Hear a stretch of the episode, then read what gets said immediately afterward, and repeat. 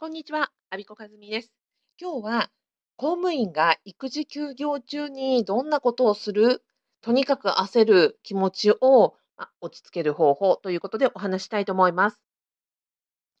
あの、コーチングとかね、個別のご相談は、やっぱりね、育児休業中の方多いんですよ。産休休中ですと。で、今後の働き方とか、あの、子育てとの両立、そもそも仕事に復帰すべきかどうかは悩みますということで、育休中ってすごく焦るんですよね。で、私自身もすごく焦ってました。なので、なんで育児休業中って焦るのかなってずっと思ってたんですけど、まずは、あの、なんかこう、毎日が徹夜明けみたいに変なハイテンションですよね。授乳とか、あの、おむつ替えで夜中も起きるせいで、もう慢性的に睡眠不足。えー、徹夜明けで、睡眠不足の時って妙なハイテンションだったりとか、あとは思考もなんかこう、頭が冴えていないので、同じことぐるぐるぐるぐるずっと考えていたりとかっていうことが起きると思うんです。なので、産休中って、まあ、産後はずっとですよね。そんな感じのが続きますよね。で、なおかつ、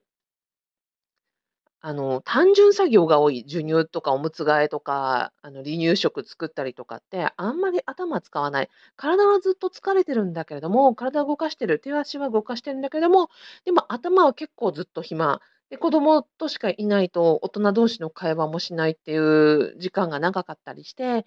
頭は使わない。で、ま、ずっと、あの、体は動かしているけれども妙なハイテンションでずっとこう考えがぐるぐる回っちゃって、だからこそ焦るっていうのが、私のその育休中、必ず焦るよなっていうふうに思ってます。じゃあ、育休中にどんなことをしてましたかっていうことなんですけど、私個人のことと、あと、以前ですね、パブパブで育児休業の、あの、復帰前にやっといた方がいいよっていう先輩方たくさんのね、ご意見をいただいてたので、それをお伝えしたいと思います。まず、えー、まあ、育休中ですね、復帰前にやっといた方がいいこと、えっと、大きくは3つありますね。まず1つ目は、え、子供関係の手配です。特に第一の場合には、あの、ファミリーサポートとか病児保育の登録、それから保活ですね、保育園とか託児所の下見、えっと、あとは、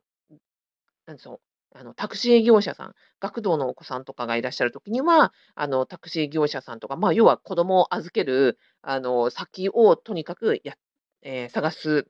下見する、申し込む、このあたりの手続きが必要になりますよね。で、その他にも、やっぱり、あの、親が頼れるなら親、親以外でも頼れる人をたくさん作っておくっていうのが先輩方の、あの、意見でした。えっと、例えば、育児そのものをアウトソーシングできなくても、家事をアウトソーシングできるように、タスカジとかシルバー人材センターとか、家事代行とか、えっと、私だとお掃除のなんかサービス、ダスキンさんとかも使ってみたことがあります。とにかく、あの、一人で回そうとせずに、託児のアウトソーシングと、あとは家事、その他、あの、代わりに、自分の代わりにやってもらえる人をたくさん作っておくというのが、育休復帰前にやっておくべきことですね。で、なおかつ人の力だけじゃなくて、え家事家電の力も存分に借りましょうと。で、掃除であればルンバとか、えっと、ダスキンとかハンディ掃除機とか、あとは、えっと、ブラーバですね。水拭きのブラーバ。あとは、食洗機、ドラム式の全自動乾燥までやってくれる洗濯機とかですね。そのあたりを買い揃えていくというのはもう非常に、あの、心強いです。あ、と言っていたら、うちのルンバ。はい、ちょうど登場してくれました。うちのルンバが動いてました。はい。えっと、こんな風にあの、うち、この帝国に回るようにしてまして、あの、私の代わりにいつも掃除してくれてます。あとは買い物ですね。宅配スーパーとか宅配ボックス、それから生協さんとかコープさんとか、あの、よし、あ、生協とコープ同じか。えっと、ヨシケイさんとか、そういう、うんと、食事を、ミールキットを、えっと、配達してくれるとか、そもそもスーパー行ってお買い物するとかっていうのももう大変だし、時間もかかっちゃうんで、もうその辺は全部あの、外注してしまうというのを手配しておく。で、いろんな会社があって、あの、ありますので、育休中は、あの、いろんな会社を試してみて、で、どこが自分に合ってるのかっていうのをお試しされるのいいと思います。私個人的にはもう楽天スーパーが、自分のね、あの、家があるあたりが楽天スーパーと、えっと、相性が良かったので、こちらを使っています。なので、もうこの辺をずっとやっていて、育休中も育休復帰後も自分がどれだけあの動かず、働かず、時間を作れるかというところに準備するというのが育休中の最も大事なところかなと思います。で、最後にね、えっと、自分自身の時間を作るっていうことじゃないでしょうか。で、お子さんとずっと一緒にいて、で、まあ、24時間ずっと一緒だと思うんですけど、でもゆくゆくは預けていくので、あの、託児所とか保育園とかの一時利用、あとは託児出張の託児サービスなんかもありますので、自分のケアをするためにも、そういうのを利用して、お子さんも預けるられる経験、他のて他のプロにあの育ててもらう経験をするとすごくあの成長もね、著しくなりますし、こちらもその自分の時間ができることで、本当にカフェ行ってお茶してケーキ食べる、もう1時間でもそんな時間があると、本当にこう気持ちの余裕ができますよね。あとは、私がやってたことは、あの、整体マッサージサービスに行ってました。産後、えっと、こう骨盤がもうなんかガクガクになっちゃって、もう腰痛か、あ、ぎっくり腰でぶっ倒れそうだったんで、もうここは、あの、自分が倒れちゃ絶対困ると思ったので、えっと、とにかく、家族や、えっと、託児サービスとかを使って、自分がぶっ壊れないようにケアをしてました。あと美容室に行った時もすごいもう泣けるほど感動しましたね。なんか産後を初めて、第一子の産後かな、初めて美容室に行った時って、すごいもうなんか今でも覚えてます。なんか夕方、えっと、夫に子供を預けて、で、なんか母乳も絞っておいて、残して、で、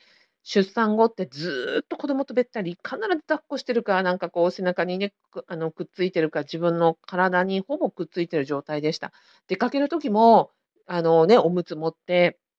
お尻拭き持って、着替え持ってとかって、いつも大きなバッグ持ってたんですよね。でも美容室に行くってなると、子供もいないので、もうほんとお財布と鍵だけあれば、自分にな何もこう、おんぶ紐も何もついてないって、すっごく身軽で、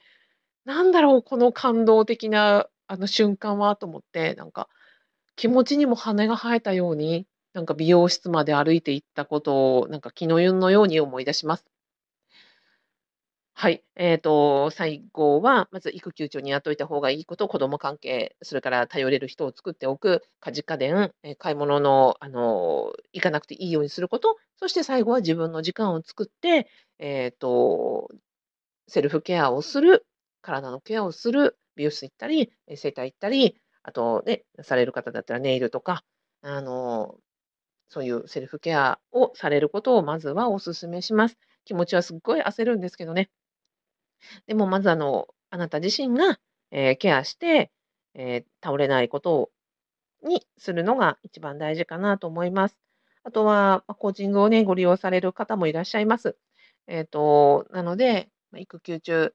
あ、なんか相談したいなという風に思ったら、ぜひ、あの、お声かけください。あ、あとはそうそう、私が一番やっといて良かったなと思うのは、家計簿ですね。やっぱり教育費のこととかも心配だったのので、えっと、育休中は自分ちのお金とか、あの、学資とか、そういうの全部見直したりをしてました。はい、以上、えー焦る育休中に何をしておいたらよいか、困った時の、えーヒントになればと思います。最後までお聞きいただきありがとうございました。アビコカズミでした。